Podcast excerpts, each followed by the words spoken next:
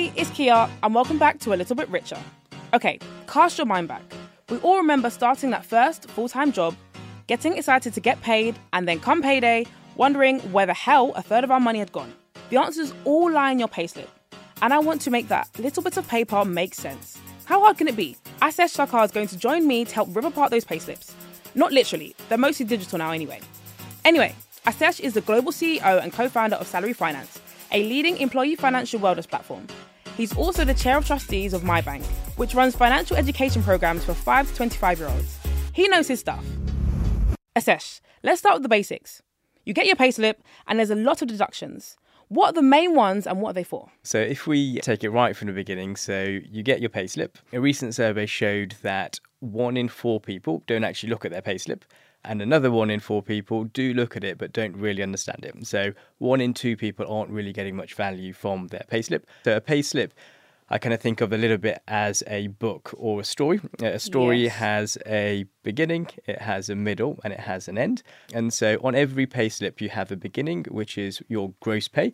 And what that means is that's the amount of money you earn, the top line. So if you work, if you're hourly paid, and let's say you earn £10 an hour, if in the month you've done 10 hours, then your gross pay is £100 for that month. Or if you get a salary, let's say you earn £12,000, £1,000 a month, then your gross pay is £1,000 for that month. So that, that's like the beginning of the story. Like you say, there's deductions and other things. The middle of the story is then these deductions, so things which come out. And so there are uh, universal deductions, things which everyone has to pay over a certain level of income, uh, and other deductions which are specific to your employer and any benefits you may have taken up. And then once those deductions are taken, you get to the end of the story, which is your net pay, and that is how much you take into your bank account at the end.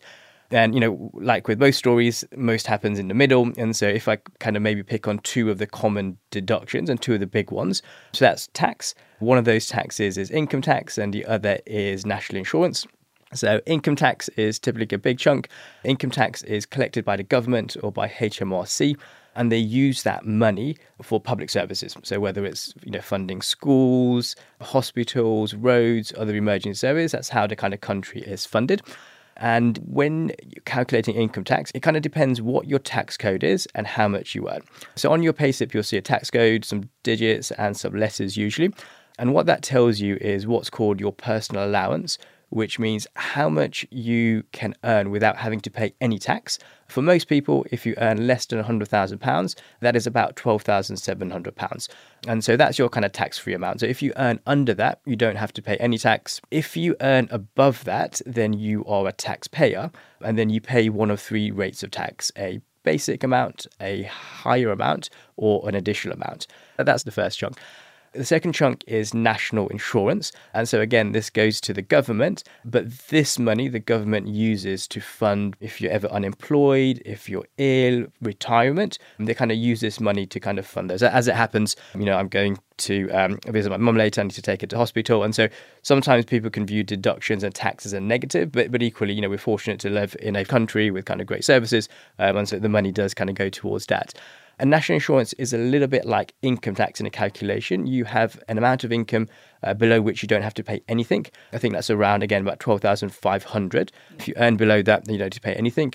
Twelve thousand five hundred to around fifty thousand, you pay twelve percent of what you earn, and above fifty thousand, it then drops down to two percent for that incremental income.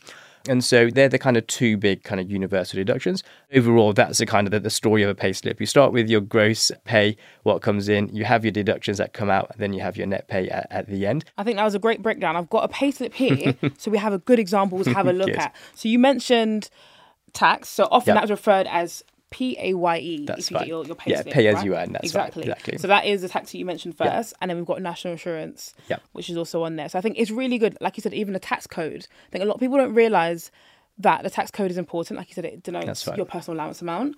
But it's also important to make sure you're on the right tax code. I think that often happens to a lot of people who move jobs. I know that happened to me when I went to one of my jobs. I was on the wrong Mm. tax code, got taxed a large amount Yeah. But it's always good to keep on top of that. That's why if you're part of the one and two, hopefully from listening to this episode, you will change that. So you touched on the fact that there are other deductions. So let's go into that a little bit. What other deductions could you also see on your payslip? Yeah, so other deductions tend to be employer specific, kind of things which your employer offer, and then kind of what you choose to take up from your employer. So one of those is pensions. Actually, all employers in the UK now offer a pension. Uh, and so if you choose to do that, then you'll see that on your payslip as as well. Um, and so that leaves your payslip, and then you'll see that money going into a pension pot somewhere. Another example is, you know, employers quite often uh, offer employee benefits. So, you know, something like cycle to work is quite common in the UK. And so that's where essentially your company gives you a loan to buy a bike.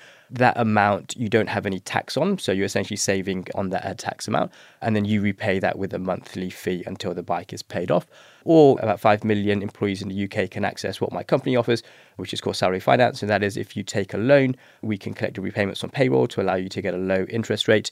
Equally, we allow you to save directly from your salary as well. And there are a host of other things, you know, if you have any student loans that could come off it as well. But it is always really worth taking a look at that deductions line, whether it's tax, whether it's something else, just to make sure you're not overpaying because these things happen every payslip and if you're overpaying even a little bit every payslip then it can start to add up Exactly, exactly that. So I think when it comes to talking about our money and having a, having a look and see how much money we've got, I find that payday is a really good day to budget. That's definitely what I do anyway with my money. So it's a good time to put away money into different pots, whether it's going out, saving money, you know, all those kind of things and bills. Do you have any advice for our listeners when it comes to budgeting and almost like the best practices for that? Yeah, sure. So I think it's important to remember the world we live in is a world in which billions of pounds is spent enticing us to spend our money. And when we're fortunate to live in a great world where there's pretty cool things to buy, endless very cool things to buy. And so every day you're being enticed, whether it's, you know, you're watching a reel, watching TV, you're on your computer looking at an ad, like everything you look, whether it's people talking, there is just this constant opportunity to buy very cool things. And like I say, unless you budget and unless you take the time to budget, you will just continually spend and then you're kind of out of control of your finances and it becomes quite challenging. I think the process of budgeting is really important. And like you say, the payday is a really good time to reflect on how the last month has gone or whatever frequency you get paid on and then kind of what you want to do in the next month as well. Personally, I was born in inner city, not a huge amount of wealth. My, my parents, first generation migrants. You know, I've done reasonably well, and so I have kind of more money now. So I've seen people across the kind of income income spectrum, and it's definitely not the case that you know money equals happiness. You could be happy with any level of money. But what tends to be the case is if you're in control of your finances, you do have a level of peace and a level of happiness. And if you're not in control, no matter how much money you have, you kind of don't, don't have that. And so I always recommend, you know, regardless of your income and your position, being in control is independent of that. And so in terms of you know, a lot of financial kind of planners kind of recommend something which I think makes a lot of sense. I follow as well. It's if you look at your expenses and your budget, you kind of put it into three categories. Things you have to spend, you need to spend. And so, you know, you need a roof over your head, you need food, you need to pay your bills. There's then things you want. And so maybe you like, you know, some nice clothes, go on a nice holiday. That's kind of fine as well. And then there's also, you know, kind of saving for your goals because you know as you get older you you are going to want to progress in life you are going to want to deposit on a house and other things and the general rule of thumb is that you have 50% of your income which goes on your needs. You have 30% of your income which goes on your wants and that's you know quite a decent amount on things which you enjoy um, and 20% on your future goals to allow you to be progressing in life as well. And then you know d- different people have different preferences and you know you, you can allocate but just kind of being thoughtful about that i think is, is quite helpful. Uh, it just allows you to have some uh, kind of some balance. No, I agree. I think it's good to have a baseline. I think sometimes if you are coming to it, you know, for the first time, you don't know where to start. I think it is mm. good to, like you say, put it down 50, 30, 20. It's a good way to look at your money. But right now, where we are, for many of us, especially at the moment, it's a struggle to make ends meet. And with the money that's left over in deductions, it can be a bit hard. So it's time for the question I'm asking everyone. You've got your pay, money's in your account, but what are the three things that you can do to try and get yourself a little bit richer? so number one is budgeting Really important. Very few people do it. Life is definitely very tough at the moment. It gets even harder without a budget. So I think number one is you know looking at your expenses, categorize them, and just kind of making sure it more all going to make sense. Number two is pay yourself first, and so rather than saving at the end of the month in case there's any money left over, save at the beginning and let the rest of your pay kind of cover your your expenses. And number three, employers offer really great benefits, discounts sometimes, whether it's a loan or savings direct from your salary. It's really worth taking kind of maximum advantage of that because whilst we're all one person, the benefit of an employer is they have lots of people working there so they can negotiate better rates and you may as well take take advantage of it. So yeah, I think definitely have a budget, save first to give yourself a buffer and then take advantage of all of the benefits your employer has. That's some amazing tips and I completely agree, especially on the employer element because I've definitely managed to get some good tickets to go to the theme parks with a good Absolutely. discount. But Asesh, thank you so much. You have given so much insightful knowledge to our listeners. So thank you for coming on. Thank you for having me. Now then, you heard Asesh and I chatting about pensions, student loans, and all that stuff.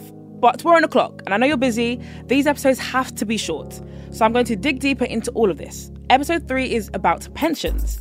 It's easy to think that they're only for people in the late 30s, but that couldn't be further from the truth. You'll see. In the meantime, if you're enjoying the podcast, hit follow and tell your friends.